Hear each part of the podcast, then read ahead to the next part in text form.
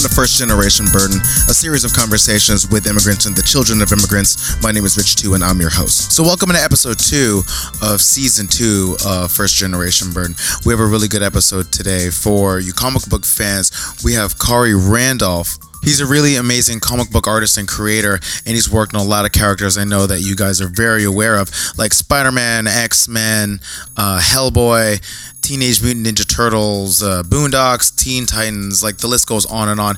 And we talk a lot about his journey, what it takes to be a comic book artist, and specifically uh, the co creation of a character named Mosaic, which I think is very pertinent to this podcast. Um, the interesting thing about today's episode is that we are breaking format a bit, and I wanted to talk to Khary specifically about inclusion within the world of comic books, the creation of uh, characters, and the challenges of being in that industry, especially for people of color. Also, for you listeners, there is a break in the middle of the episode. In the sake of full transparency, this is actually recorded over the course of two sessions. Uh, the first session, which is the first 30 minutes, it was actually started a few weeks ago, uh, around the time I moved back from Oregon. And Khary came over to the apartment. It was very empty at the time, and we had a really great conversation about his work and his upbringing and and everything that it takes to be an artist. And then, due to a file corruption, uh, I lost basically more than half the conversation. So Khary was super generous with his time and a really good sport, and uh, came back uh, to finish up the second half. And by this time, um, this was about uh, about a week and a half ago before this recording, and uh, Charlottesville was also very much in the um, in the world. So as you're listening, uh, just remember that uh, we're we're entering that conversation or re-entering the conversation uh, with that with that cultural context um, as we do uh, really get into the nature of representation in media, and uh, it, and that's a topic I think which is uh, very dear to both of our hearts, regardless of of what's happening in the world as well. And before we jump into that, I want to throw a shout out to our sponsor, Des Gin. Des Gin is an American modern gin with a mission to unite design with the spirit industry. Designed both inside and out, it merges the traditional and the unconventional. Uh, like I said last week, I like those guys, uh, and the product is really good, and I believe in it, and it's a great looking product as well as a great tasting product. So uh, that's my personal vouch, and uh, shout out to those guys. And with that said, enjoy a conversation with Khary Randolph. Are we recording now, or are we just? Uh, yeah, we're recording. We're just okay, like all right, we right just go right into it. Totally. Um. So, dude, Khary Randolph. What up? Thanks for coming through. My pleasure, man. Yeah, and also uh, apologies for this empty room. We're literally, listener, in the most empty apartment ever. Our stuff has not arrived from Portland. I'm yet. saying that's kind of that might be good for the acoustics, though, man. You know, I feel like we're getting some nice, nice uh, reverb up in here. It's good. Yeah, that's true. We can like really get up on these microphones Yeah. and sit on these lawn chairs. That sound okay, or Uh, yeah, you sound good. right. Yeah, you're you're modulating. You're Okay. modulating correctly. all right? Um, so I'd love to just start like uh, just give us a little bit about your background, um, where you come from, where you started. This interview is a little bit different from what we've done because I believe that you were born in America. Yes. And like your parents are from America. Hundred percent American. Gotcha. Don't But- know where we're from. Somewhere Gotcha. down the line, Africa, something, I gotcha. Somewhere over there. somewhere over there. Um, but I, what I'm so fascinated about you and your career is like specifically about representation within the comics world, Right. And as well as um, how you feel about representation, like all all those things, especially like a lot of your amazing creations. So really, I think you're you're an amazing asset to this podcast and this conversation. So I just love to get started. Just know a little bit more about your background. Sure. Um, well, I was born in Boston, Massachusetts. Uh, uh, grew up. Well, my neighborhood was Mattapan. It's uh, it's, it's like the inner city of Boston. Uh, there's three kind of major hoods in Boston. There's Mattapan, Dorchester, and Roxbury. So anyone, any black person you've seen that's from Boston, you talk about New Edition, you know, Guru from Gang Starr, um, anyone you can think of, uh, they're probably from one of those three neighborhoods if they're from Boston. Um, I grew up and I, you know, born in 79, grew up in the 80s. 80s was crazy in Boston, the 80s and the 90s. Um, How so? What does that mean? I mean, just there was a lot of crime. There was a lot of people were getting shot every day. Uh, a lot of people, a lot of my friends early on, I had a crew of friends, uh, and they all wound up moving out of the neighborhood by like 91, 92 just because it was just getting too crazy. Um, and uh, so my kind of way of getting through that was really was through comic books and, and video games and animation. It, it was kind of the thing that that kept me. You know, I was the only child, and um, and I didn't have a lot of friends in my neighborhood because they all moved out. So I and the kids that moved in were all kind of like a little rougher. like it was a it was a it was a, it was a strange thing because uh, in Boston, my neighborhood in the '60s was Jewish, and then in the '70s, black people moved in, and then somewhere around the '90s, a lot of black people started moving out, and uh, like West Indian kids started moving in. Um, and the the crime just went up and down whenever a new group would move in. Basically, like you would, it spiked, then it went down for a while, then it would spike again, and and yeah. And this is within your time there, or like just historically speaking? Yeah, still, it's still to this day. I know that. Um, I know in the the early aughts, crime went down. You know, pretty pretty pretty regularly, hmm. and then it spiked again uh, in the last couple years um, when it was a, I don't know, I think maybe now it's Haitians moving in now. Oh, interesting. And so then it went right back up. It's just, I think it's just a cycle of whenever new people come in, uh, they might bring whatever they have with them. And sometimes that that's for the good, sometimes for the bad. You did know? you ever uh, see that movie Freakonomics, or did you ever read the book Freakonomics by chance? Uh, I listened to the podcast Freakonomics. Gotcha. Yeah, that's a great podcast. Great podcast. Um, because in the book they actually linked the the fall of crime in New York mm-hmm. in the late '90s and early aughts to the advent of legal abortion in the 70s wow. mathematically yeah it was really interesting and okay. no one and they uh, i think traditionally mm-hmm. they linked that uh, that fall in crime to the uh, the broken windows strategy of uh, giuliani in the 90s oh that was for sure yeah yeah totally yeah. and yeah. Um, but then that accounted for like a, a, chunk of it for sure yeah but then mathematically re- like a lot of it related to like legal abortion which is so interesting that's really interesting i know i mean when i not to diverge too yeah, much i mean this is a complete sidebar but like I moved to New York in '96 when Giuliani had just kind of moved in. Gotcha. And this is uh, to go to college. To go to college. Gotcha. Yeah. Um, and you could see it happening in New York as I like. I moved in in '96, and you know I lived on 23rd and Lexington, and there was there was pimps. SVA. SVA. Yeah. yeah. Were those the Washington dorms? George Washington. Oh man, yeah. I, I was in GW too. Yeah, it was dope. But like you would go to like 28th Street and Park, and there would just be pimps and prostitutes up and down the line. That's amazing. You would go to 42nd Street, there was still all the triple X theaters and everything. By like 99, all of that was gone. Wow. So you saw a big change in New York, but also as a result, you know, the, the cop situation got real out of control. Like, cause they were policing so hard that like you would just get locked up beaten up for anything. Were you ever accosted by cops out here? Yep. Really? Yep.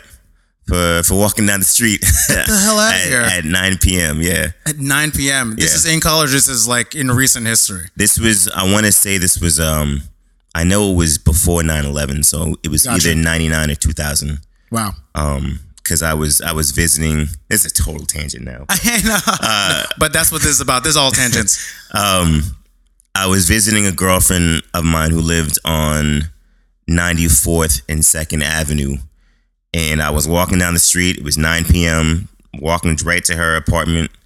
And plainclothes cops rolled up, four dudes in like a nondescript uh, car. And they were just like, what, what are you doing in this neighborhood? What are you doing this late? You work around here? And I'm like, nah, I going to go see somebody. They're like, uh, let's see your license real quick. you you know, and I'm like, okay, fine. So I go to reach my back pocket. Oh man. And they're like, whoa, whoa, whoa, whoa. And they go to go for their guns. And I'm yeah. like, yo, you you asked. Exactly. Like I'm I'm just doing what you said to do. So then they hop out the car and they say, Yeah, we're gonna search you real quick.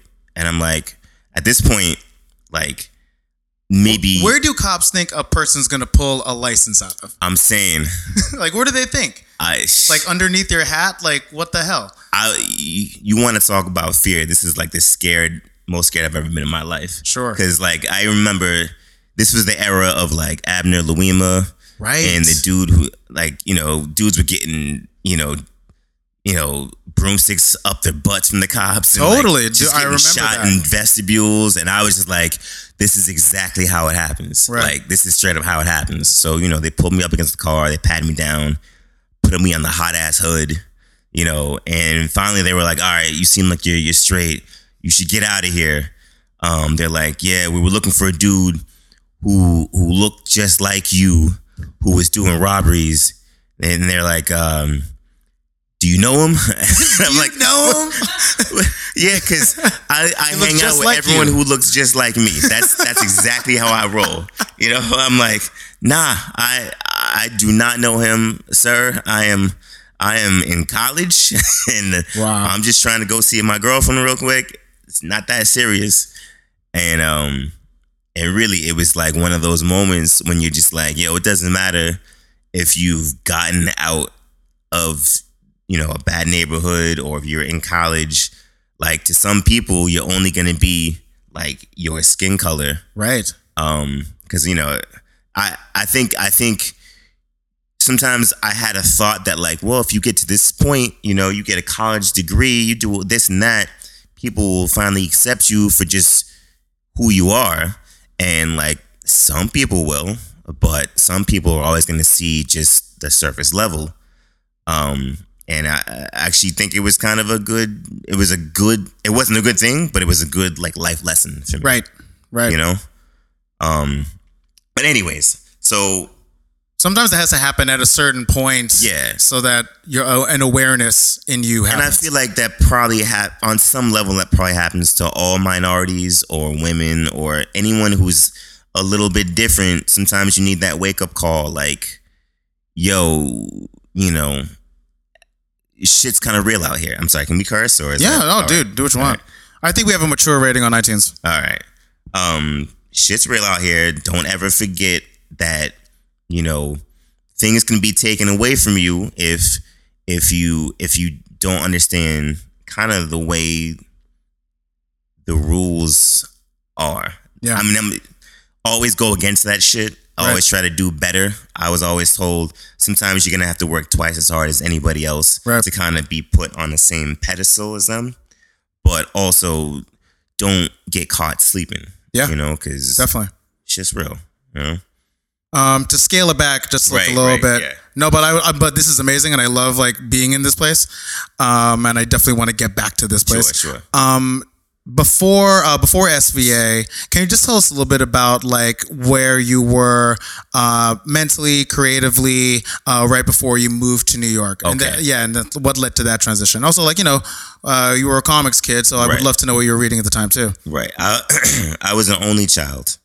Um, I didn't have any brothers or sisters, and I was in, like I said, I was in a neighborhood that was rough. So I spent a lot of time kind of by myself and in my own head. Mm-hmm. So that lends that lended to kind of my creativity being sparked. I think because I was always reading comic books or watching movies or films or video games or whatever, and just creating my own stories as a result. Because I had a lot of free time um, and that lent that started me. You know, I was like, well, I could. I love Ninja Turtles. Right. That was one of my favorite things. So I was like, let me just start creating my own characters that are similar to Ninja Turtles.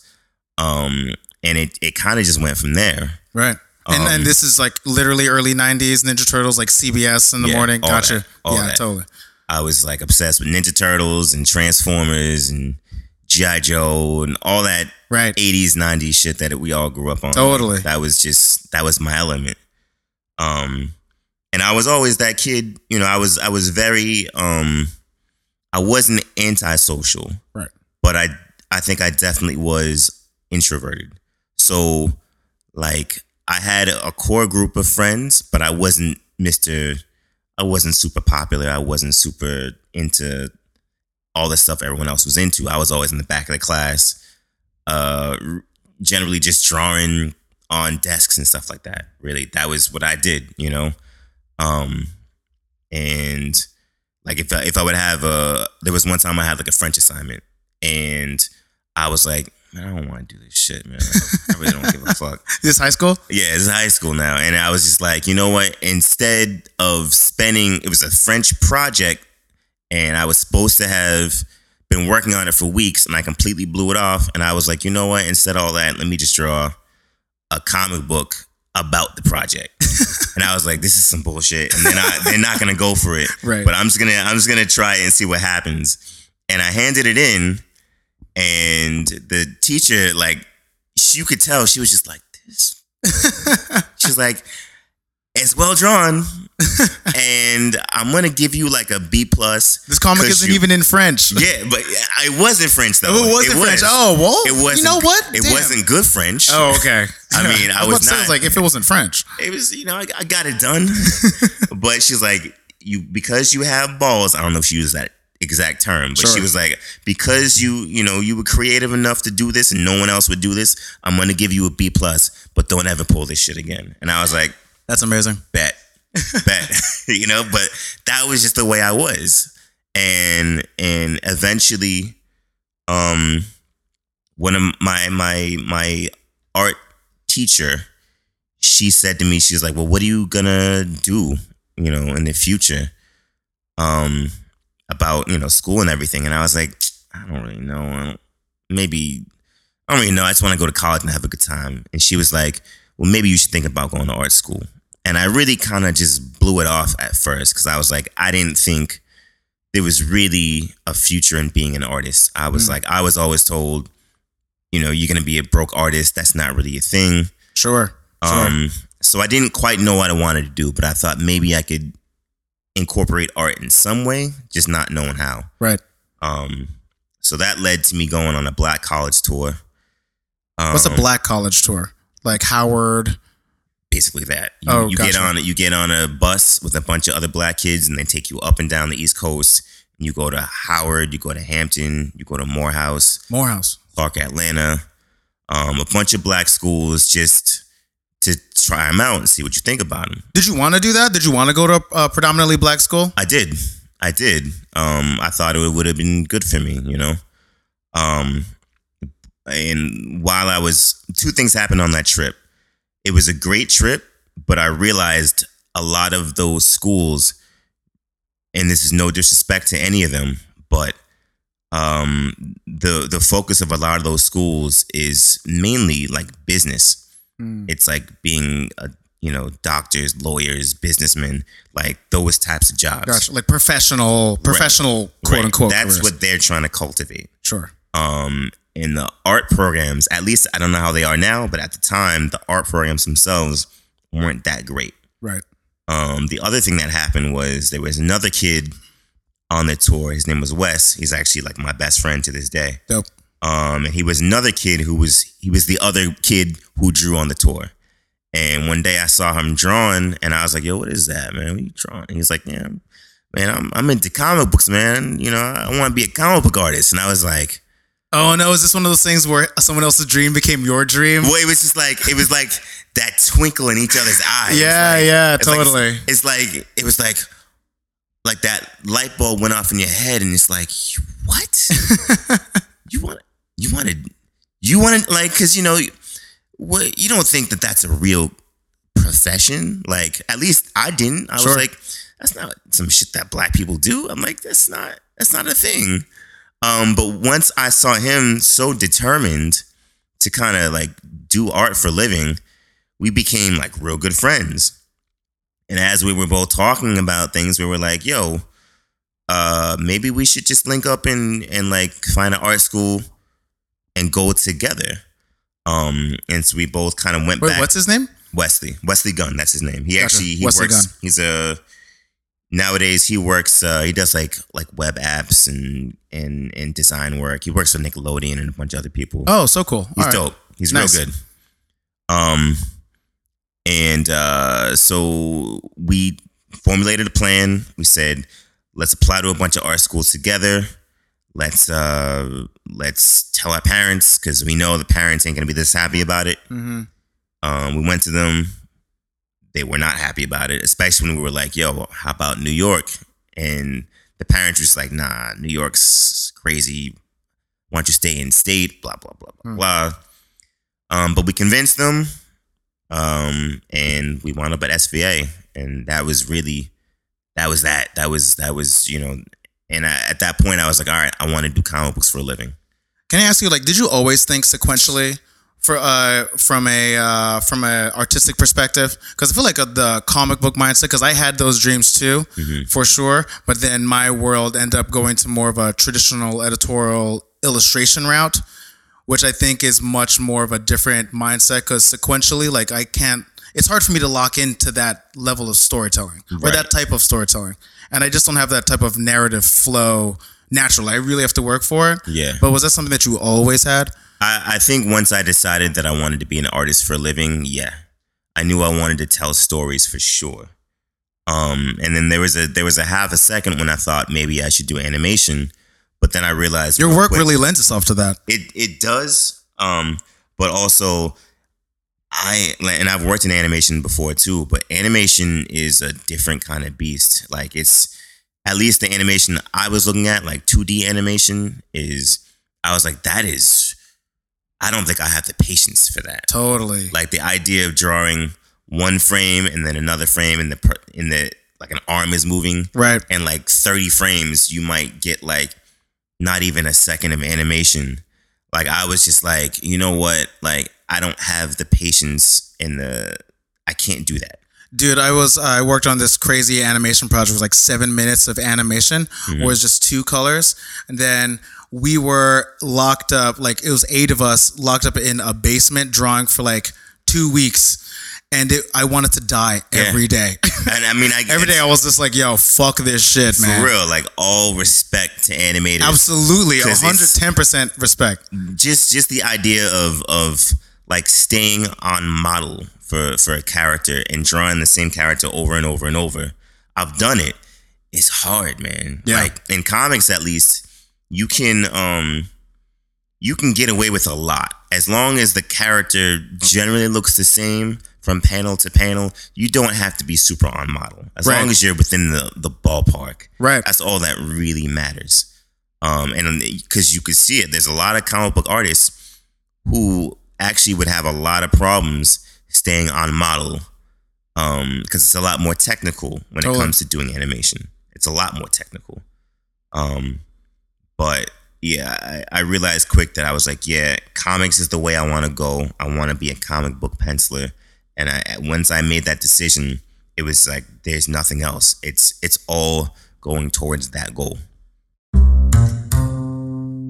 Me, considering I'm like damn near 40, but like at the same time, like uh I guess in some ways I have to be like this is not all the guys that are doing shit in the industry are generally in their late 30s and 40s anyways. So Right. compared to them, Right. I do I am a little more in touch with like at least what with what is kind of cool, which is funny considering when I was in high school, I was like the least cool motherfucker. Oh, you ever. you might have to actually pick it up because I I need some more volume.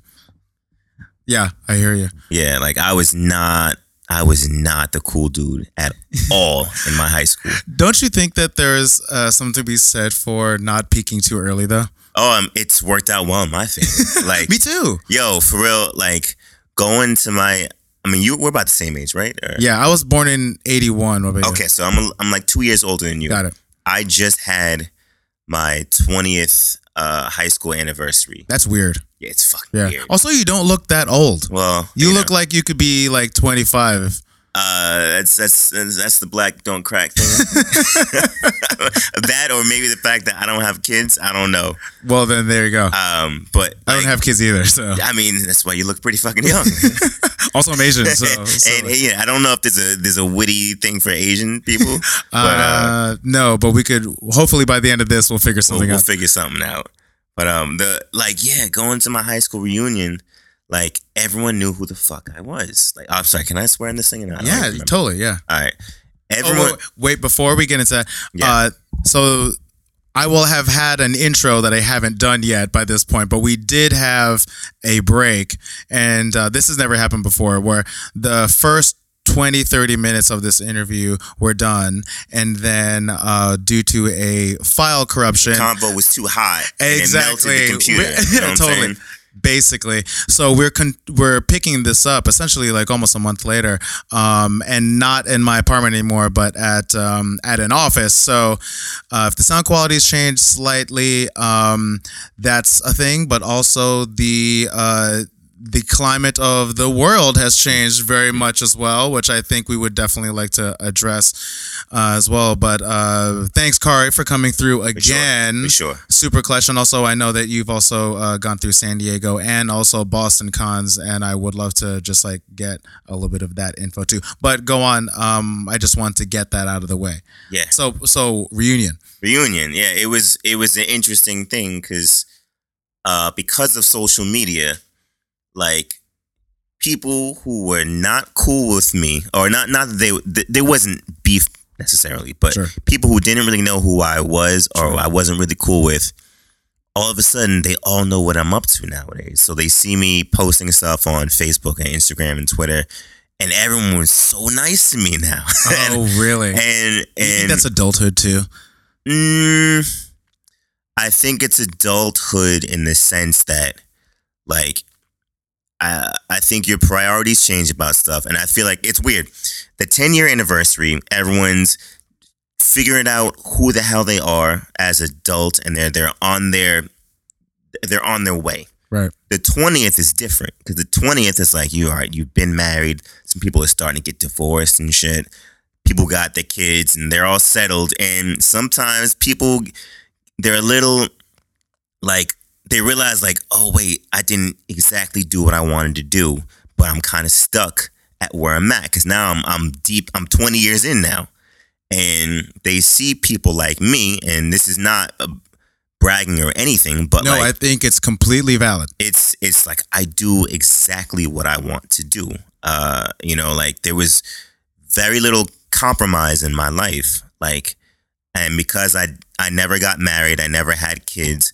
It's I've lived a very selfish lifestyle to a certain degree, but as a result, I do exactly what the fuck I want to do, and people respect that. Like, or they or they at least say from the outside they say, "Wow, it's crazy that we remember you being that guy who was sitting in the back of the class, you know, drawing on desks, and now you literally do that and get paid for it now." Right. Do you think though that like looking back, hindsight twenty twenty, don't you feel that there was a path that you consciously took that that you feel that if someone else had the same drive, talent, and skill, and some things can't be taught, when some things are just like ingrained in you. Right. But if someone, you know, I think, um, uh, what what is the phrase? Uh, uh, hard work beats talent when talent doesn't work hard. Oh, that's absolutely true. Yeah, Yeah. yeah. I mean, yeah. I mean, the thing of what I can say is that I, from about age 16 on, I knew exactly what I wanted to do. I don't think a lot of people are that lucky. Most people go to college and they're saying, oh, they, maybe we have a general idea. Maybe we have no idea. We'll do general studies, this and that. I knew exactly what I wanted to do. I picked the school that was perfect for what I wanted to do. I moved to New York to do exactly that thing. And so it was always in service of a greater goal. And I've been very single minded about that. So I think I've been blessed with the fact that, yeah, everything I've done was to get to this point Right. and it happened. Right.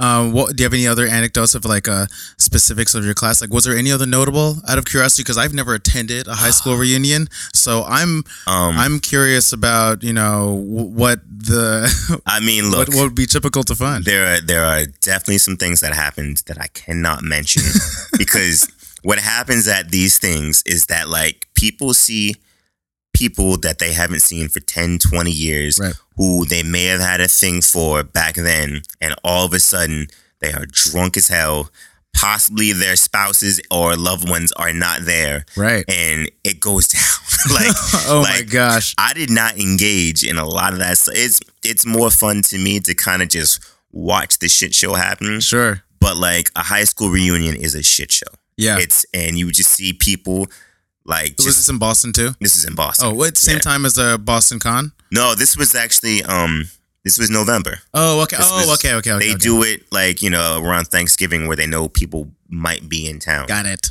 and so uh, they they yeah the, it had nothing to do with school. It was the the students themselves who set it up, and uh, it was a good turnout. But like you definitely see like people like uh, they act out the shit they wouldn't normally do because they're like who knows. It's like going to Vegas almost. You're like, Right. you know, oh, I haven't seen you in so long. Remember that time we did that one thing, blah blah blah. Uh, what you doing tonight? Like it, it got it got a little crazy. Do you have any desire to maintain friendships post the reunion, Um, or was it more like, eh, I mean, did the, that thing? the people that I'm cool with, I was already cool with. Right. Uh, so there was no.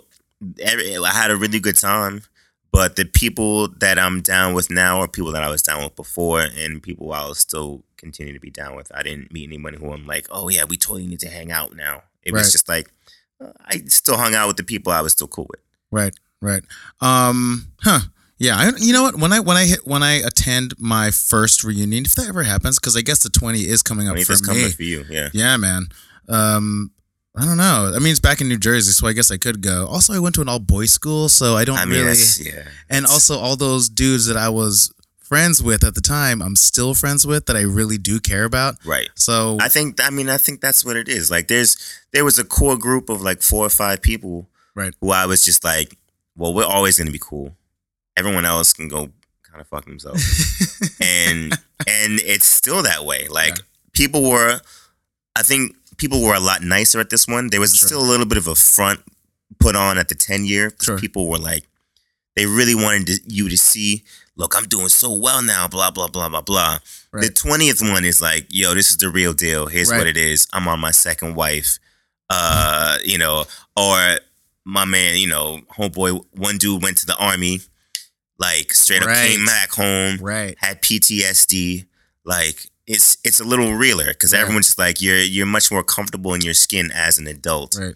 and so it's a little more honest. People have come back with real experiences. You've lived actual life at this point. With the ten year, you're only like twenty eight, Yeah. maybe. You're not even thirty yet. Yeah. You haven't lived any real life. You're Right. you're still trying to figure it out. Do you have Do you have this uh, career thought that uh, you're in the flow, or you have, yeah, you're in the middle of it, or you're in the beginning? Sometimes I feel that because I love newness in my life and I love Right. newness in my career and Right. novelty. That some I like to feel like I'm in something new all the time, so I like to always feel like I'm kind of at the beginning. Right. You know, do do you have a sense of where you are in terms of an overall life career timeline? I feel like um all right, so I it's funny, man, like um I realized recently last week I was talking to a bunch of kids at the Boys and Girls Club. Right. Oh yeah, I saw that on Instagram. It's cool. Yeah. Um it was for this whole like TV it was a news thing. I was on the news in Boston, all like yada yada yada. As I'm talking to the kids, you know, and I hear myself say that I've been working for 17 years, like professionally, 17 years. And I'm like, I've been working longer than most of you guys have been alive, which is, it's like, you're like, oh, sh- Right. I'm old as fuck. Right. But I don't feel that way. Right. I kind of feel like I'm at that point in my career when I finally know what I'm doing. Like, I, I feel very confident in my ability. Like, I'm, you know, you're always trying to get better Right. but I I think I've gotten to that point where you know they say how you need like ten thousand hours to to feel like you're an actual professional or a master at what you do. I wouldn't call myself a master, but I definitely feel like I'm a professional at this point. Sure. It's like sometimes you know when I I'll talk to younger kids and they'll be like, "Yo, when do you feel like you you are officially an, a professional?" And up until this point, I never had a good answer for that Hmm. because I always felt like I'm pr- technically a professional because they pay me and I do jobs, but I still didn't feel like I knew what I was doing. Right. I was just kind of floating from job to job, and somehow I made it work. Now I actually feel like I feel as though if I wanted to teach a class in what I do, I could probably do it. Right. Which seems like that's pretty much the point when, yeah, I'm a professional. Yeah. You know, uh, so I'm comfortable in that. Um, but I still feel like I don't know. I still don't know what the hell I'm doing. that's that's the funny part. I'm like, yeah, I get the jobs and I don't hurt for work and and I'm I can guarantee you any client that if you give me a job, I'm a I'm gonna hook it up. Got it. Um, can we talk a little bit about those early jobs right out of college because that's kind of where our conversation last cut off. Sure. Yeah, so I'd love to just know like those early early gigs, and also I know that you were. Um, based on our our lost conversation, lost into time.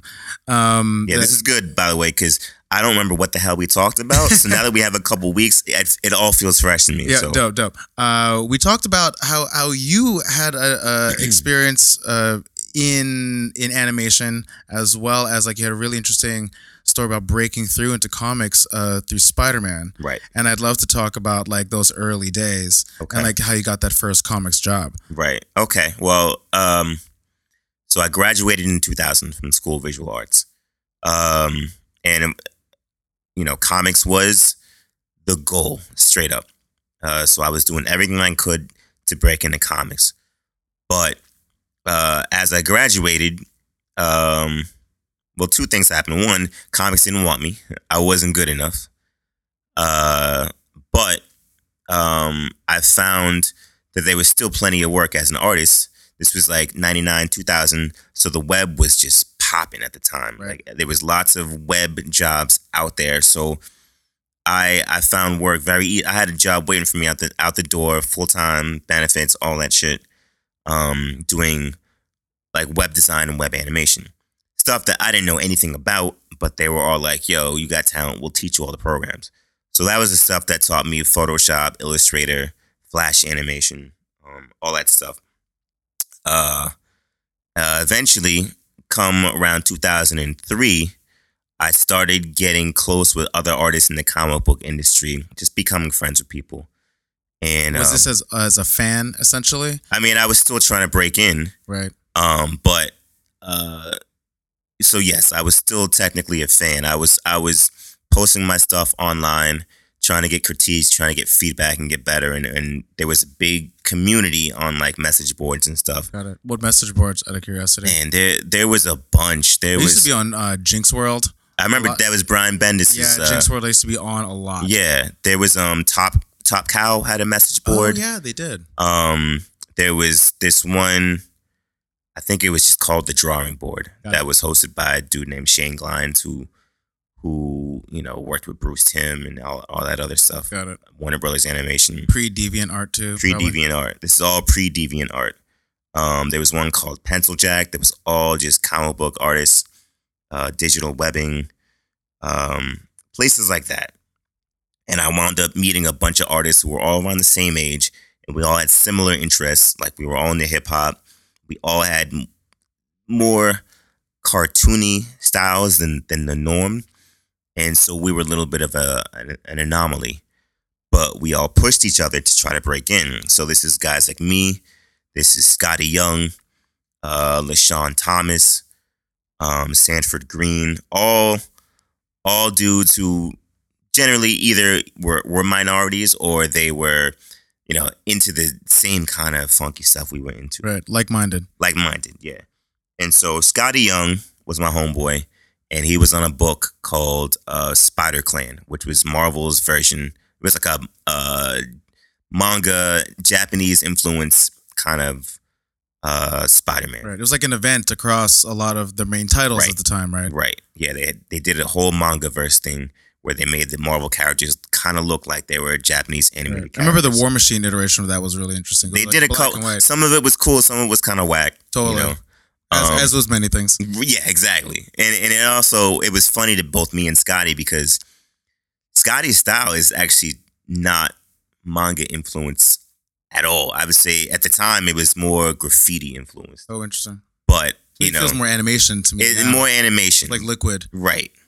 Um, but to to to people that don't know much about animation culture, they were whatever. It's it's there's lots of bold lines and there's not a lot of cross action. It's close enough. Right, right, right. So anyway, Skottie was on that book, and the last issue he could not draw because Marvel asked him to jump onto another book.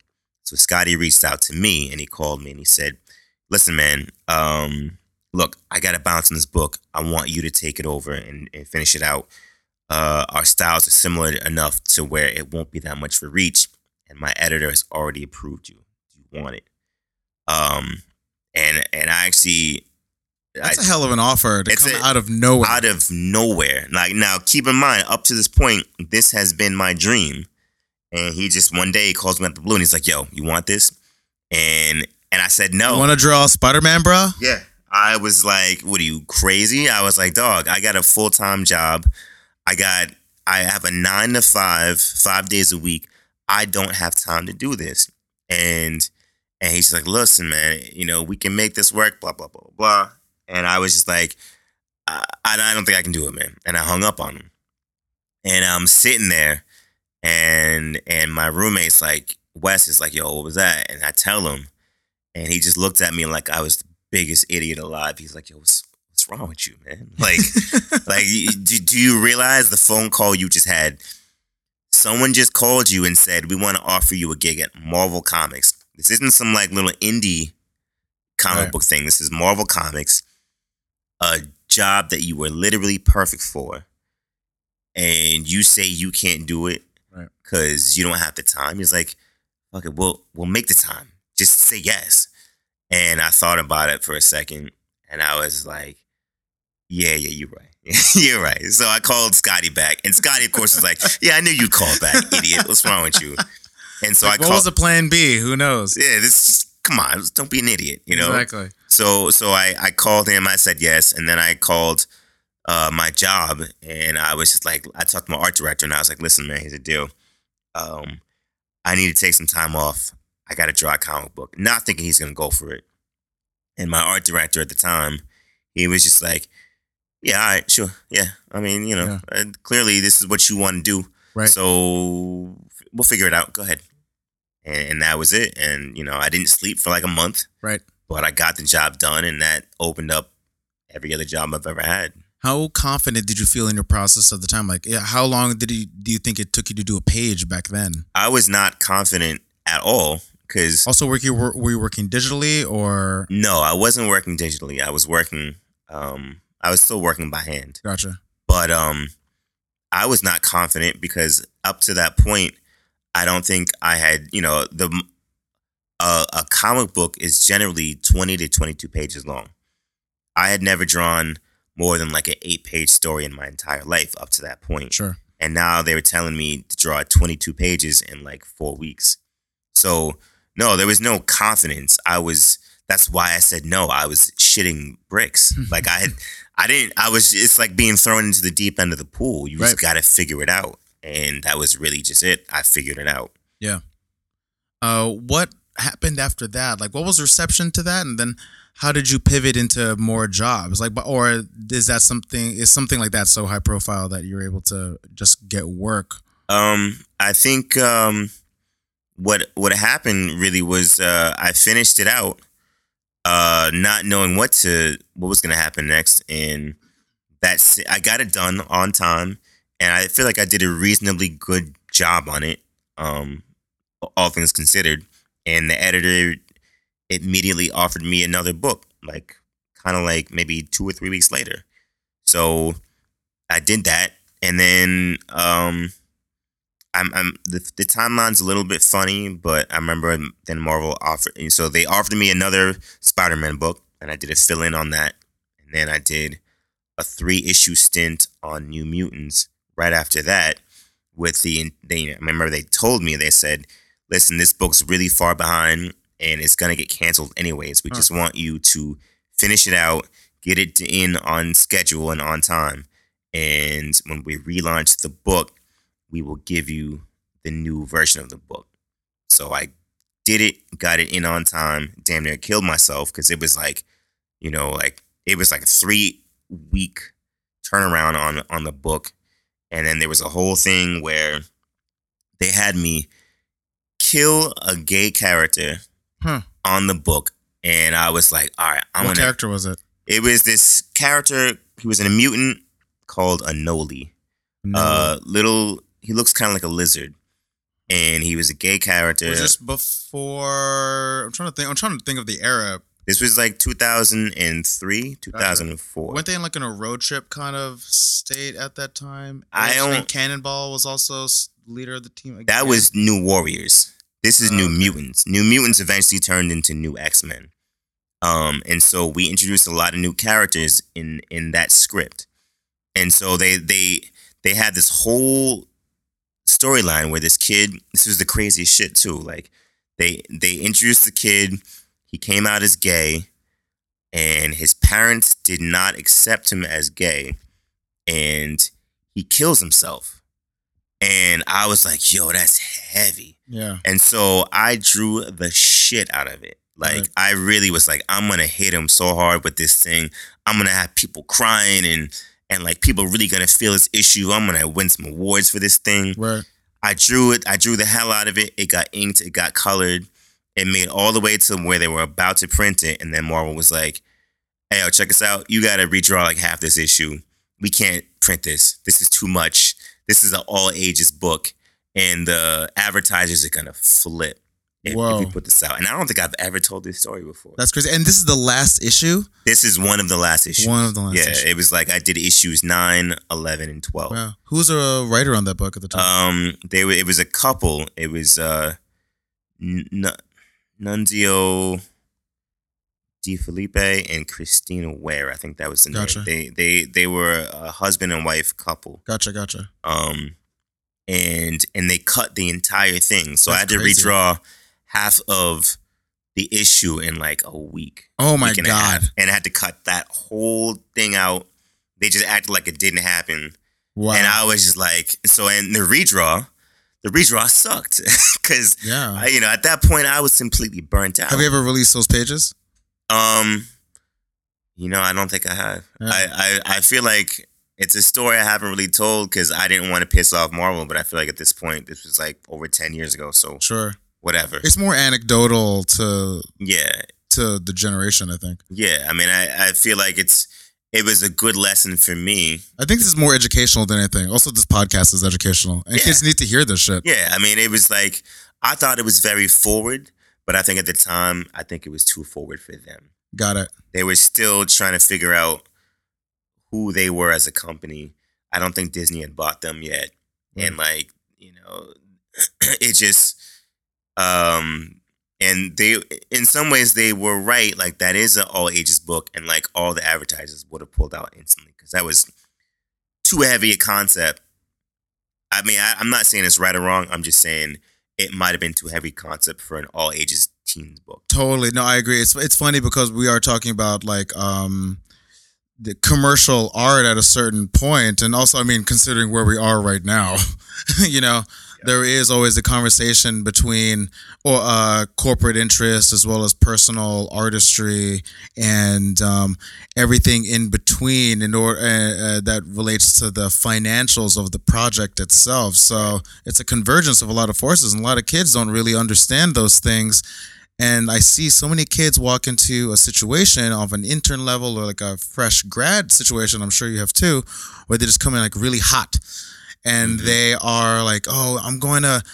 I'm gonna attack this, um, not unlike your story. I'm gonna attack this in a certain way that's like uh, with authority and with authorship and blah blah. And I was like, that energy is great. Yeah. But then also just remember to walk in and know that your heart could get broken at any moment. It's still corporate, man. It's still corporate. It's, it's even though you're still creating artwork, don't get it twisted.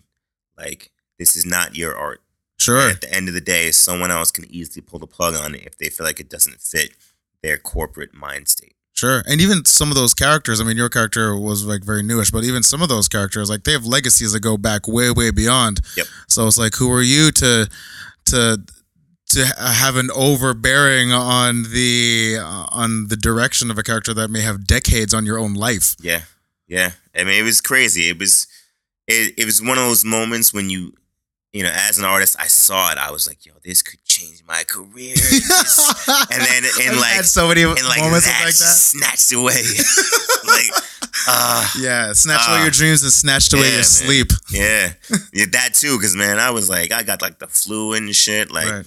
I got so sick trying to make those deadlines, Wow. and then I got it all done, and they still didn't give it to me.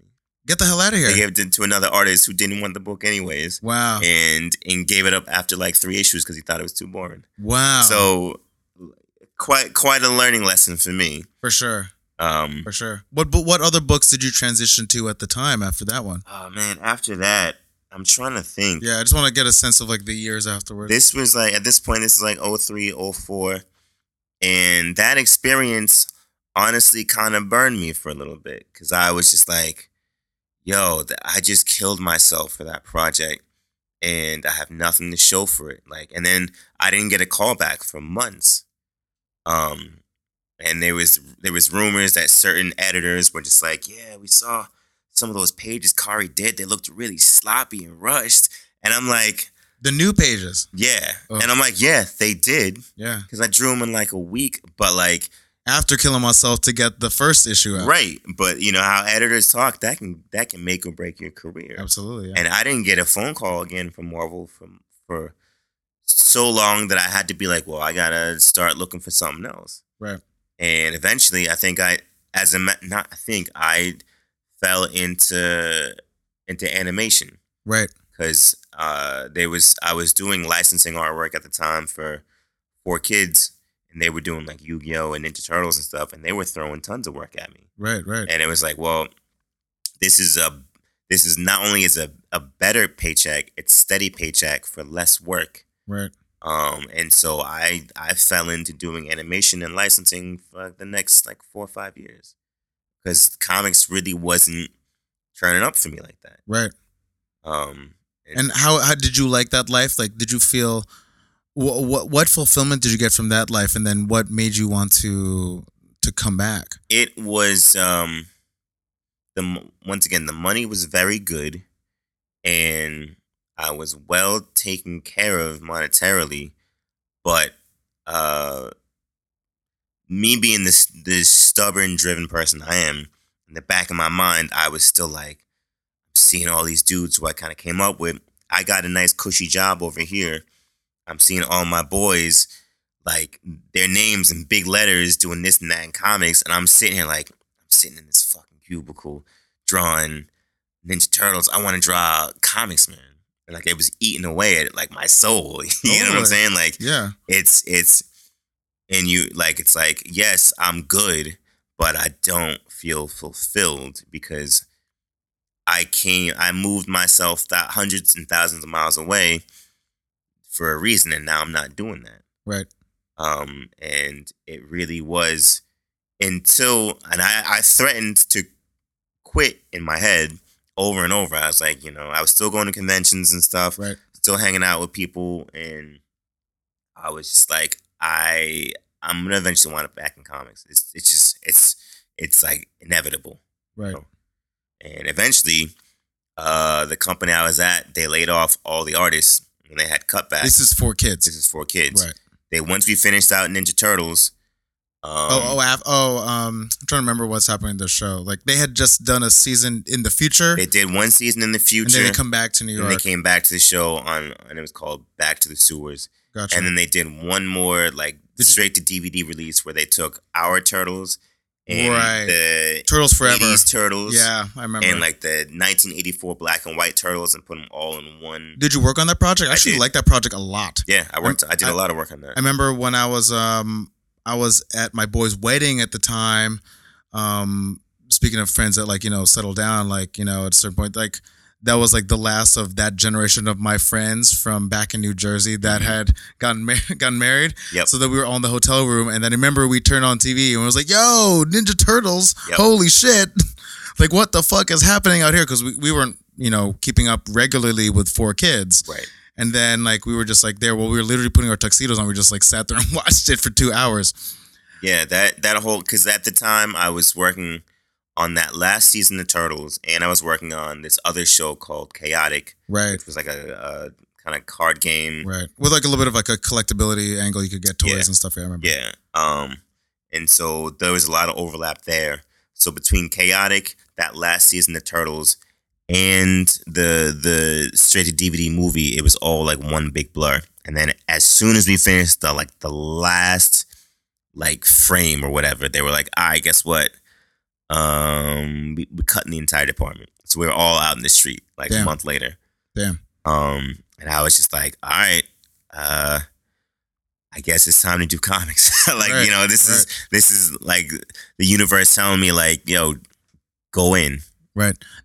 Did your sequential chops feel like they'd suffered over time, or did No. you pick it up easy? No, um, because I I still was doing some comic book stuff just on the side.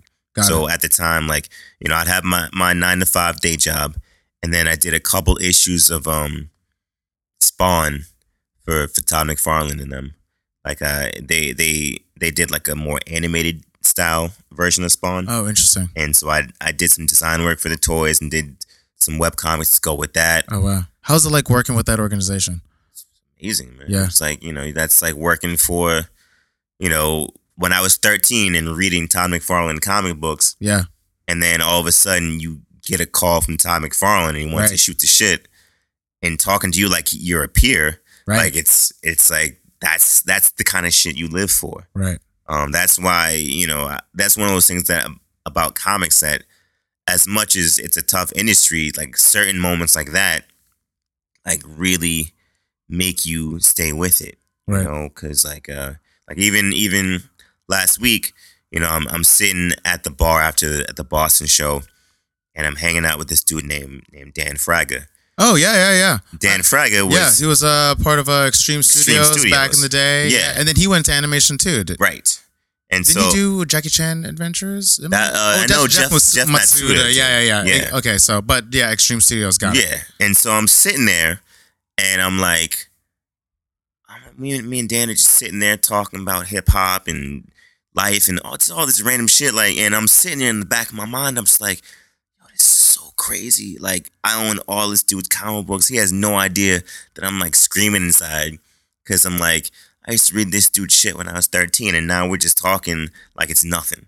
And that, that happens to me all the time.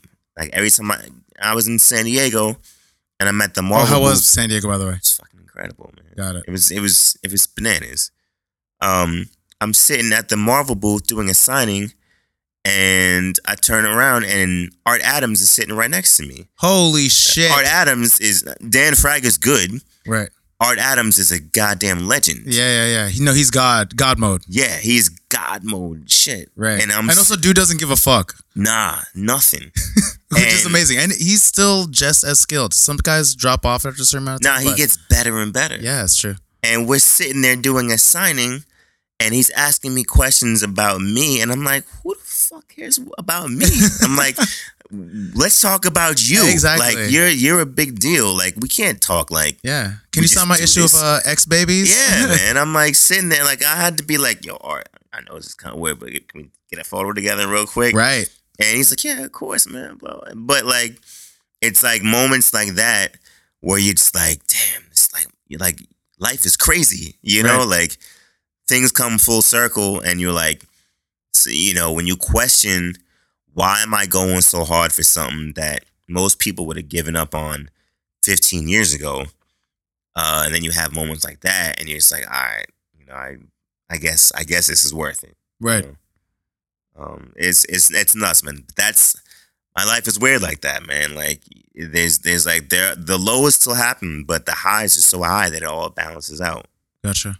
Uh, I would love to ask about creative ownership and uh, the character that you helped create, Mosaic. Right, Yeah, which I think is uh, super cool, a super interesting character, right, and um, also had a really interesting moment in Secret Empire as well.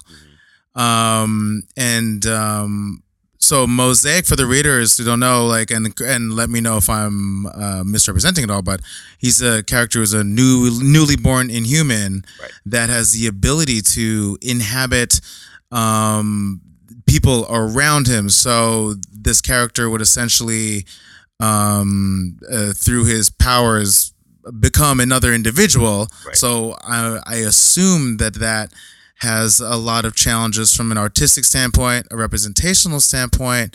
Um, I just like to get a little bit of background on on that character and and the unique challenges of that, as well as um, stepping into the to the character creation world on that level. yeah. Um, well, yeah. Mosaic was um, You know, when they brought me aboard, they had already created the the story for him, um, but not necessarily the look.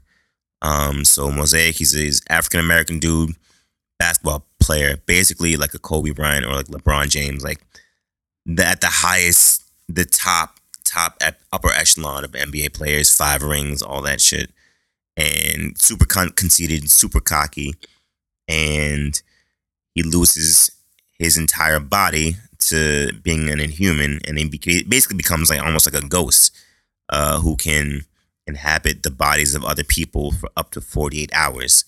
And so after that 48 hour time period, he basically the, the host body uh, consumes him and he he'll die. So he has to constantly jump from body to body. And the whole thing was interesting to me because it was like, you know, you got this guy whose entire livelihood is built around being like a physical specimen, like almost like a god in in today's like culture. And he loses the one thing that's most important to him, which is his body. And he has to live through the the, the bodies of other people Every time he jumps into a different body, he knows all their secrets. He knows all of their skills, their abilities. If if they happen to have a mutant or or any kind of mutant ability, he knows those as well. Um, and so, and he has access to their memories. He has access to everything. Uh, and I just thought this was a one. It's it's one of those things where, in theory, every issue could be like a dope guest star, and I would right. get to draw like the entire Marvel like universe. Quantum Leap every single right. time. It really is like Quantum Leap. Um, and so that that was a uh, it offered an opportunity to basically be able to draw anything I want. Um, it didn't exactly turn out that way because it only lasted eight issues. Sure. Um, but I mean, I felt the character had impact though. He certainly uh, the editors all loved him. Right. They they really stood behind the, the concept because it's a dope concept, and he's wound up in a couple other books since. Yeah. Um, and he's one of those characters that I feel like could, you know, if if they stood behind him and, and handle it properly, he, he could really have an impact years to come. But it just depends on who's writing him and what they do with him. Uh, in my opinion, it seems like he's a really interesting uh, pivot character from a storyline perspective because right. he could game change the scenario uh, at the drop of a hat, kind of, because his his power set is so um, it's open to interpretation in an interesting way. Right. You know what I mean? So uh, his moment in Secret Empire, no spoilers, is really interesting. Yeah. And also, yeah. it's. I mean, uh, shit, spoilers. My man takes over Magneto, which yeah, is exactly, which is pretty tough. Yeah, it was dope. That's a baller move. Yeah, it's baller. It's like baller. super baller move. Yeah. And um, well, I am curious about like how you feel about the life of a character beyond your hand being the one of the originators of you know a character's conception, right?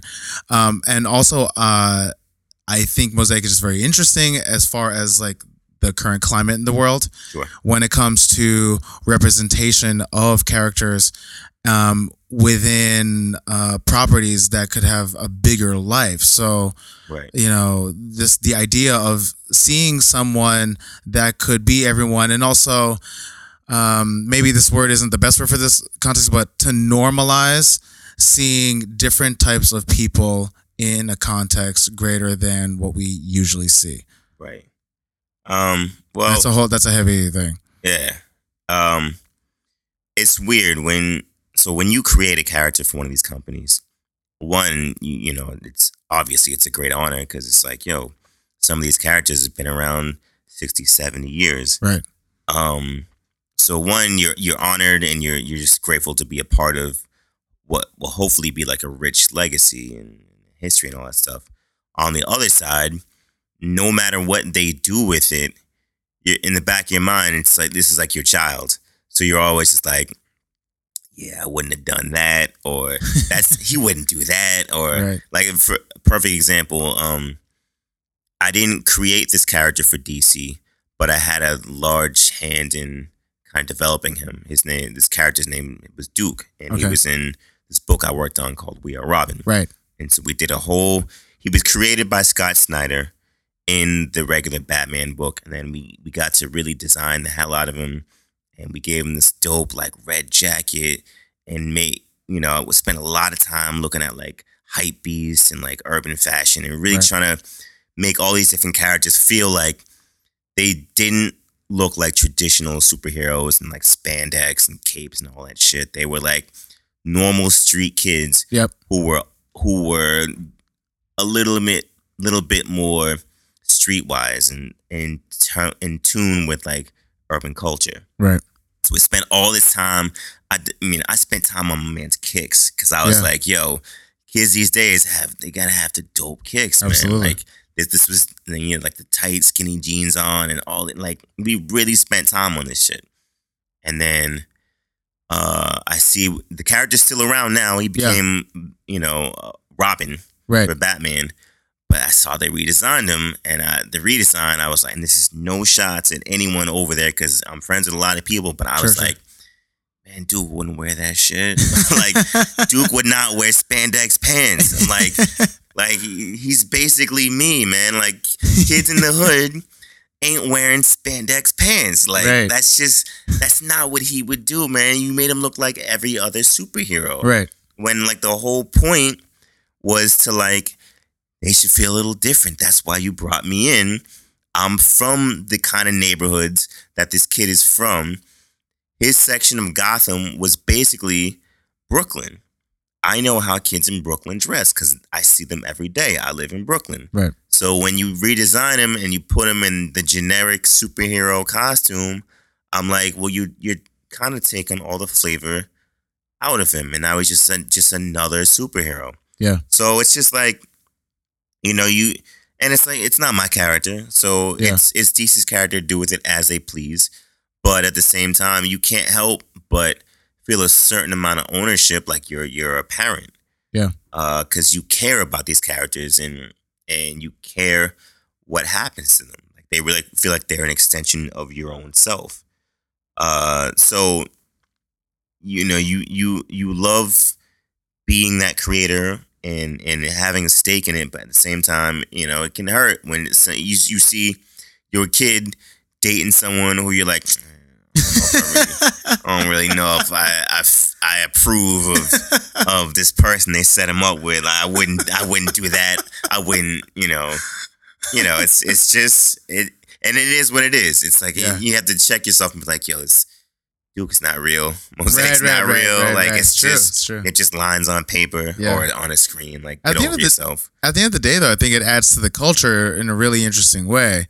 Yeah. You know, because I think you're addressing things that um, you're you're breaking new ground, and I you know I I, I constantly wrestle with the idea of um, what what new culture in relation to the current zeitgeist is, and how to break apart from norms that we that we've established for a long period of time. Like in the design world, like I'm always thinking of like how do I how do I set apart what I'm doing and what Right. my my partners are doing apart from like a like a Eurocentric system of design when Right. there's so many other aspects that are just as valid. Right. You know, so how to bring validity to new ideas or introduce that to an audience in a way that isn't shitty. Well, yeah, that, I mean, I think that's it because at the end of the day, you know, and you know this as well as I do, like, you know, when when you are a minority in any kind of field, creative or otherwise, you know, that I'm not gonna say there's a target on your back, but people treat you a little differently,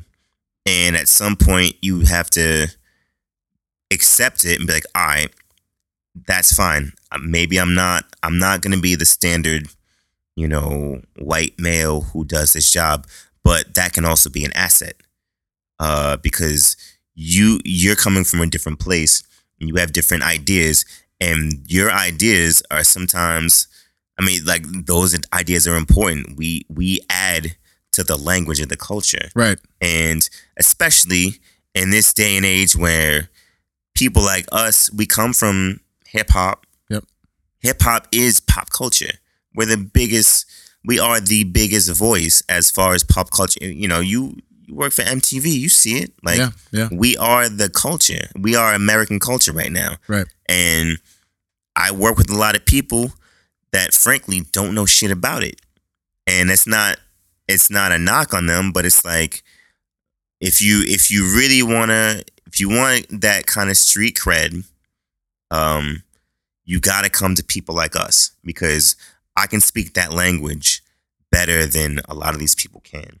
And and once once I realized that, I was like, you can treat me differently, but guess what? My difference is actually an asset to your company, and you need me just as much as I need you guys. Do you see yourself as a, a cultural bridge or a cultural translator when it comes to certain aspects of what you do? Because I think Yeah. of like uh, just like speaking to what you said. Sometimes I think that um, there's just insight that that I have access to just based on upbringing and just based on the stuff that I look at in my spare time. Yeah. You know, I mean, it's and it's funny too because I never came into this to be that. sure, I just wanted to do cool shit. Yeah.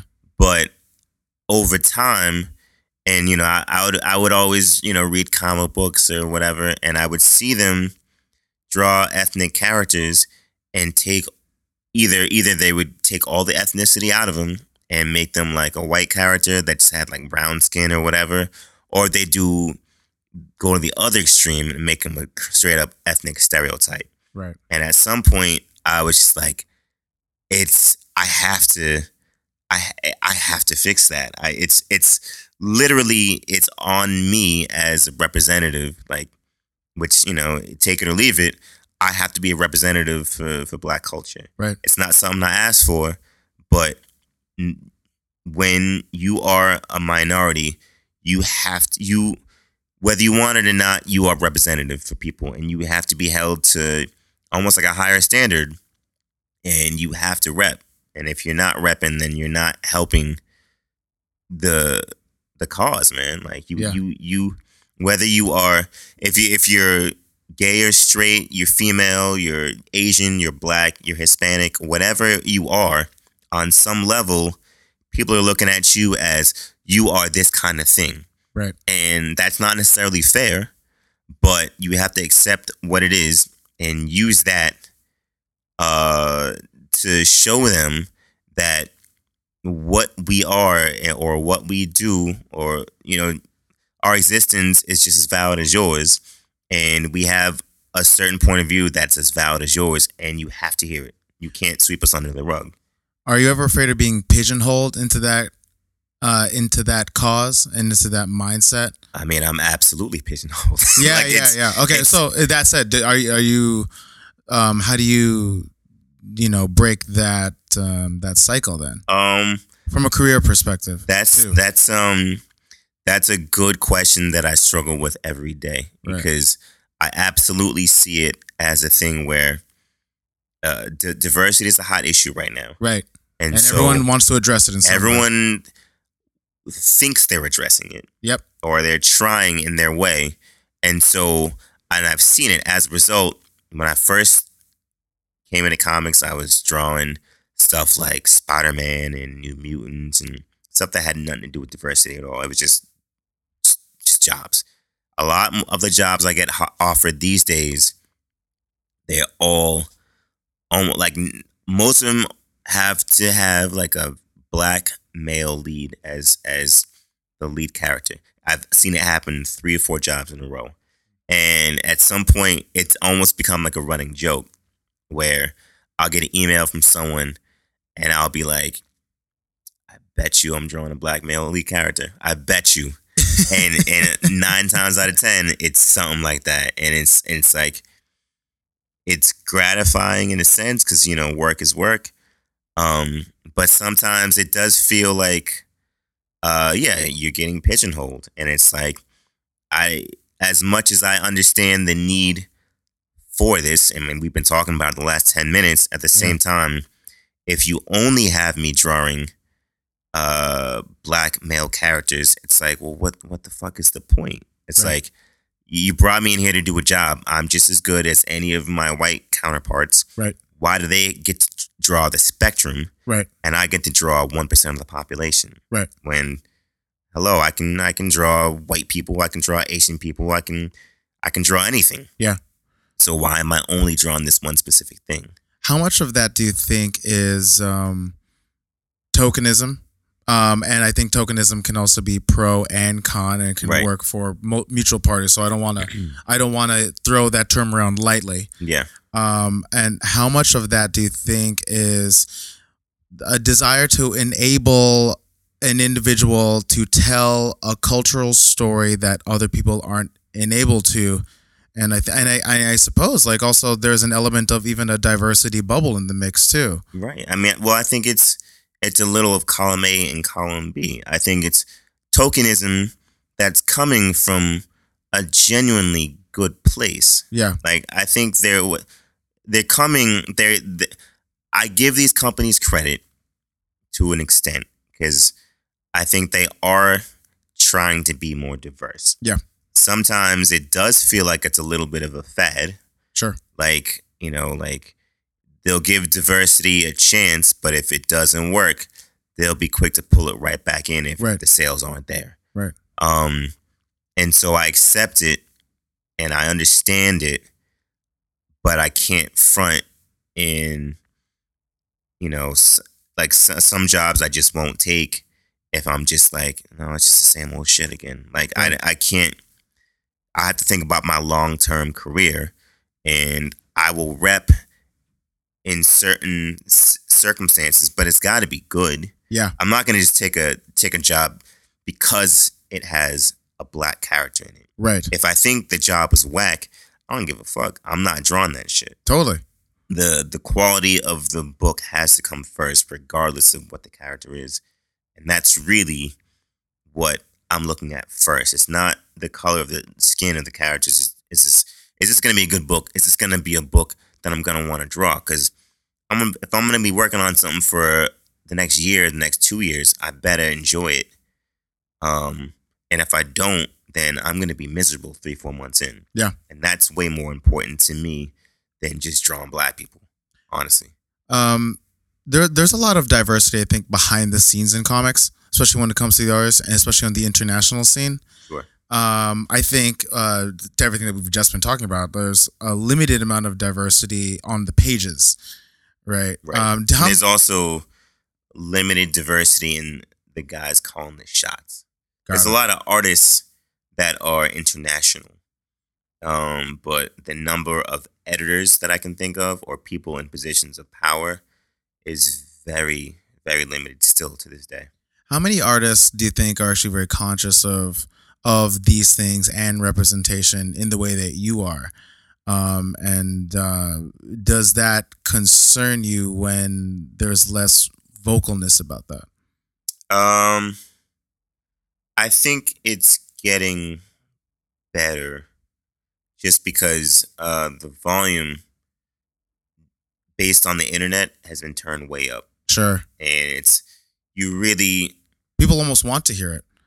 yes. And it's, and it's, the volume's turned up for, which can be good and bad. Um, people are a lot more sensitive to the struggles of different people nowadays, which is, which in general is, is, is 100% a good thing. Right. Um, sometimes it can be a negative because you and I see it, and I have these conversations with a lot of artists and writers. People are almost some people are just working scared nowadays. Like they're they're almost afraid to tackle certain subjects because they don't want to get flamed on the internet. Right. Because if you if you fuck up, uh, you're gonna hear it. Like Yeah. if you don't handle something, Everyone's a critic. everyone's a critic and and like any person has a voice nowadays that didn't used to be a thing um and so nowadays like you if if you slip and I mean, people people are human people make mistakes uh but if you slip up man you're gonna hear it like if if you draw a woman 1% too sexy and Oh, yeah. or like Yeah. you know you yeah. you um uh, there's I just see it all the time. You know, someone you draw something or you you use the wrong word to describe a certain group or whatever, and it could just be an. It's not malicious a lot of times. Sometimes you just maybe you just don't know, or. So, and also a lot of times an artist is hard to do what an artist does. yeah, So when the artist does what he or she does, then you know the the context could just be completely like pulled out from under him. yeah. It's it's it's a little bit of a it's a tightrope these days. You have to Yeah. you you need to do a good job. You have to hit your deadlines, but you also have to be very sensitive to the to the needs of people, which really wasn't a thing 20, 30 years ago. Right. People, I mean, 20, 30 years ago, realistically, it was they only cared about black people and white people. That's real talk. At least in the comic book industry, they weren't. They didn't give a fuck about anything else. Yep. Yep. Now it's like the Totally whole agree. spectrum is like, yo, you're accountable, and we're gonna hold you accountable. So don't fuck up. Yeah. and which is the way it should be. Yes. Um, but you know, you still you're still dealing with a lot of artists who are mostly white males, and uh, they might live in the middle of nowhere, like, right. and right. they don't have you know, like we live in New York where you deal, you are forced to deal with all types of different cultures and different people. You'll meet a hundred different cultures just walking down Times down Times Square. Right. So I feel like we are a lot more open and diverse in understanding of things, and it's it's nothing to us. But if you lived in the middle of nowhere, it doesn't mean you're necessarily a racist if you've never dealt with uh, someone from Honduras before, Sure. or like you know if you've never met um, a transgender person before. Sure. Sure. It's just you don't you don't know how to deal with that. Yeah. and uh, it's Just a lack of familiarity. Right. Um, so yeah, it's it's an interesting time, and it's mostly positive, I would say. Yeah, Um, but so. this it's we're we're an industry that is definitely going through growing pains and still trying to figure everything out. So you see these little things that happen where people are like, "Oh, you fucked up. Why'd you do that?" You know, yeah. like why? Yeah. Although there's some, I don't want to. Uh, I I want to call out specific instances, but I also don't. Where I'm just like, there's been some real blatant shit thrown out there. Oh, that happens too. Yeah, and I'm Yeah. just like, I was like, Yeah. yo, dog, you know that that was a bad move. Yep. Yeah. And so yeah, sometimes it's on purpose. Sometimes it's just like people throw stuff out there just to piss people off and get attention. Right. And you know, uh, I guess that's valid as long as you know what's coming. Right. You know, if you if you that's the kind of game you want to play, just don't get mad when people call you out in your shit. Right, right, right, right, for sure. Uh, I want to I want to ask you like a very practical question before we uh, start to wrap up. Um, what what's your what's your day to day like uh, on a creation level, and how do you maintain like that the grueling schedule of of being a comic book artist because it is tough, and also you have to be very disciplined. Yeah, the discipline is always a struggle because I'm not. I'm really not the most disciplined person, and um, Are you a night guy, morning guy? Uh, I w- I'm probably more of a night person because um, daytime is very distracting. Like straight up, uh, just just yesterday, you know, I'm sitting there. I, I had I had been in Boston all weekend. I I came back on the train. Uh, I, I got back to New York at six in the morning. I passed out for a couple hours.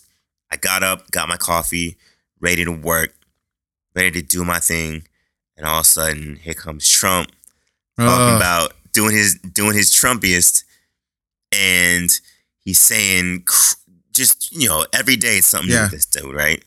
And and you're just sitting there, and sometimes you're like so, you're just like, wow, that just happened, I know. and then you go on the internet or on Twitter, and all of your peoples are all just like, just talking the talk, and just Yeah. like, yo, what the fuck just happened?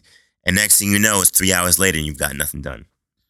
Yeah. Um, and and so, and sometimes you just realize, sometimes you have to just turn off uh your phone, turn off the internet, and just get away just to get stuff done because there's so many distractions in the day. Um, and that's hard because a lot of your job when you are a freelancer, you you are also your own brand manager, your own creative director.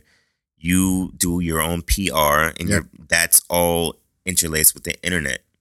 I'm on the internet a lot during the day, managing my brand. Right. Um, so when I get up in the morning, if I get up at nine in the morning, from like nine to eleven, I'm straight up sending out emails, I'm posting artwork on social media, telling people about projects I'm working on, um, informing people about.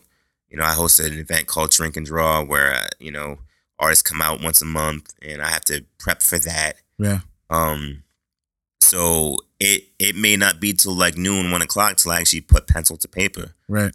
Um, and then you just you're literally just going hard all day, trying to balance that stuff while getting all your work done. Please all your editors. Uh, please, you know, if you have a significant other like a girlfriend or whatever, making sure that they don't feel too neglected because, you know, this is an all-encompassing job with not a lot of free time. Right. Um, if you got conventions, convention schedules, all that stuff, and somehow and trying to find some part of the day for yourself, um, it's it's not easy, and it's and it's always like a very delicate dance trying to get every trying to please everyone is not easy, and usually you piss someone off in the process. Right. Um, but you know you, you do what you can. I would say I probably work from noon to like seven take a break. Like actual, like create, like active creative Yes. thought. Noon to seven. Take a break. Have some dinner. Maybe you know play some video games or whatever.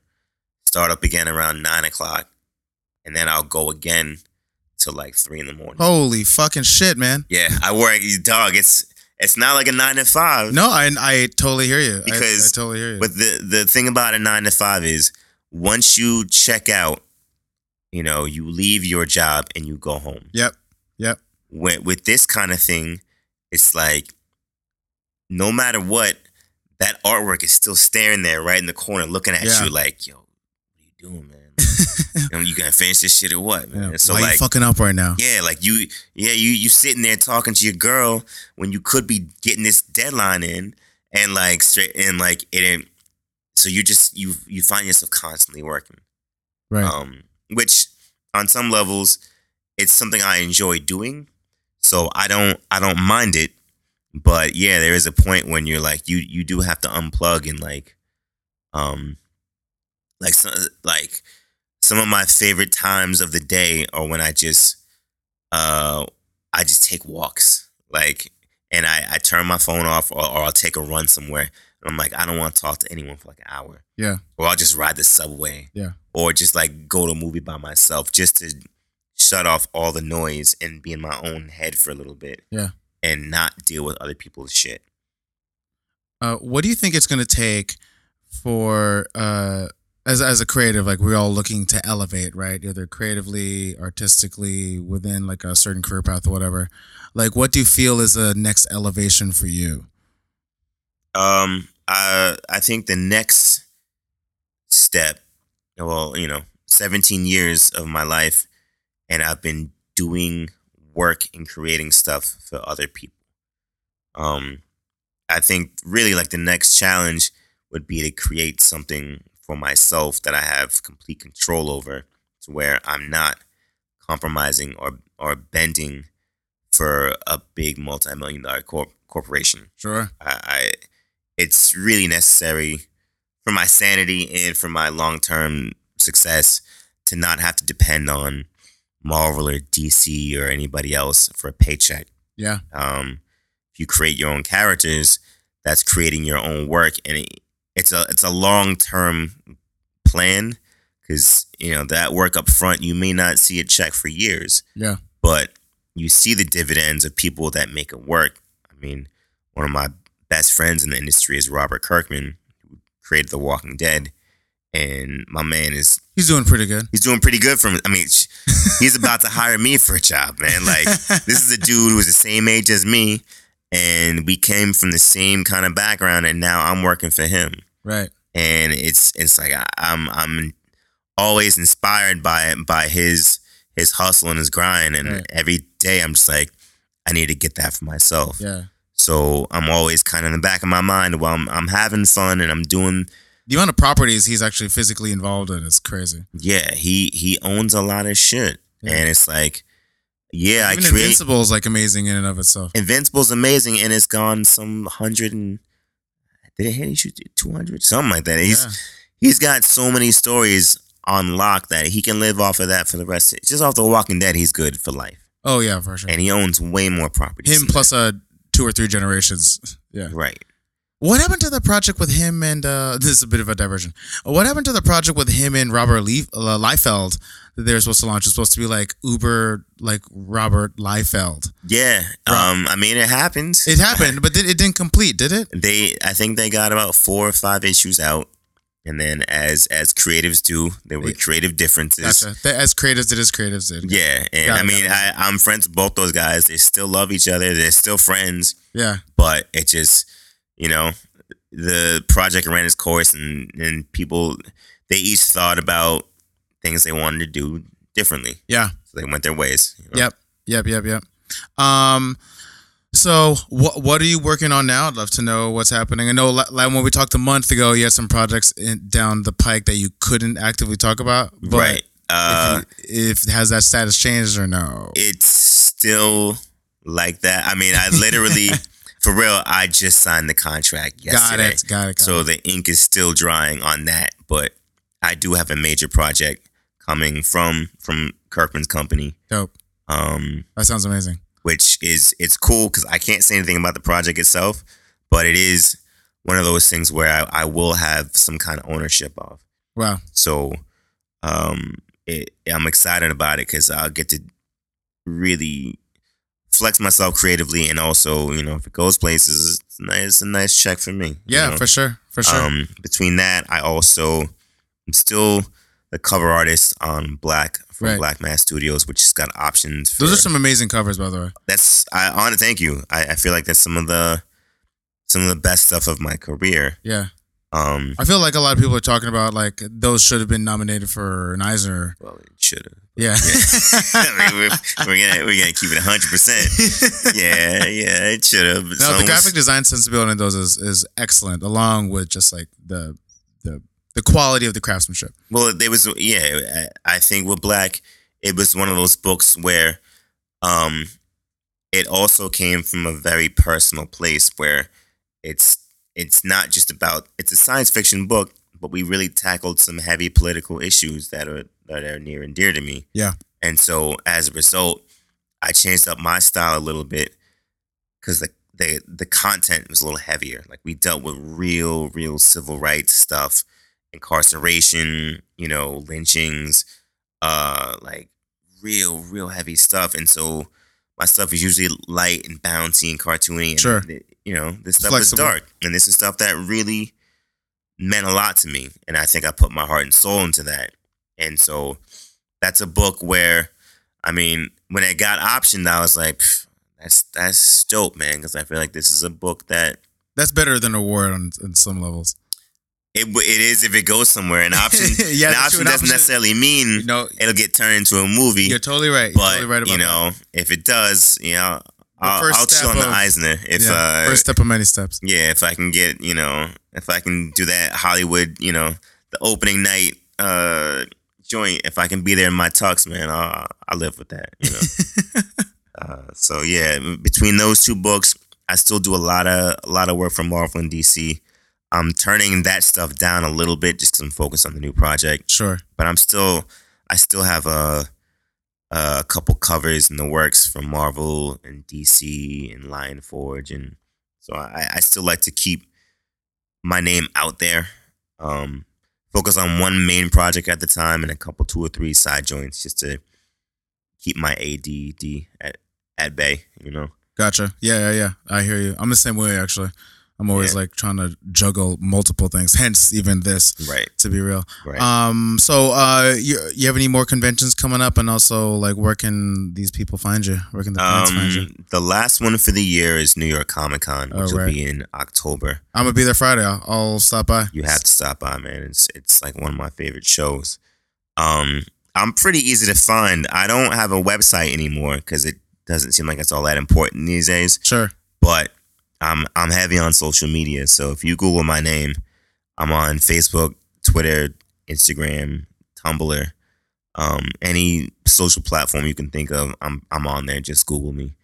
Um, I like to keep my fans informed and engaged. I'm always willing to talk to people and you know just be active. You know, so uh, yeah, I'm not hard to find, man. Great. Awesome. Khary, thank you so much, brother. Rich, it's fun to do this again. Yeah, exactly. Hopefully, not a third anytime Make soon. sure but- you, you press save on that And, uh, file, man. I am literally going to do that right now as Seriously. I press stop. and I'm going to back it up and save it, and then we will put it in the can. that. Thanks, brother. All right, man. So that's about it for me. I want to thank Khary again for being so open and candid and uh, really generous with his time. I have to admit uh, that if you're if you're a good friend of mine, you probably know that I'm a really big comic book nerd uh, behind the scenes. So getting to do an episode like this is actually kind of you know one of those dream come true scenarios, especially with someone who I really respect and I consider a friend. So that was really cool. And before we get out of here, I want to give a shout out to Des Jin, uh, Bensound on Music. Uh, don't forget to subscribe to us on iTunes. And if you want to follow me on social media, it's just rich underscore TU on Instagram, Twitter, yada, yada, yada. So that's about it. And next week, uh, come back again. We're going to have uh, Christine Sinicki. Uh, who is a good friend. I've known her for a long time, and also she is a rockette, uh, one of the legendary rockettes over in Radio City Music Hall. So we have a really good conversation. And if you want some insight into into what it takes to be in that world, uh, then definitely stay tuned for next week. So that's about it for First Generation Burden. Have a good one. Bye.